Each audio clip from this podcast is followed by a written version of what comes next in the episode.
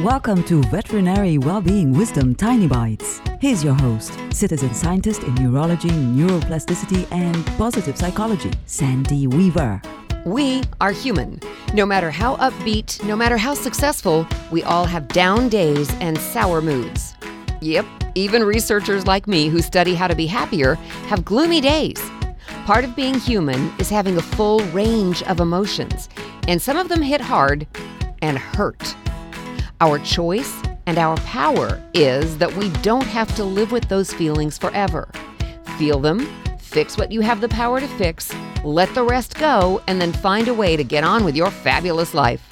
For tools to create more success in your life, visit centerforworkplacehappiness.com.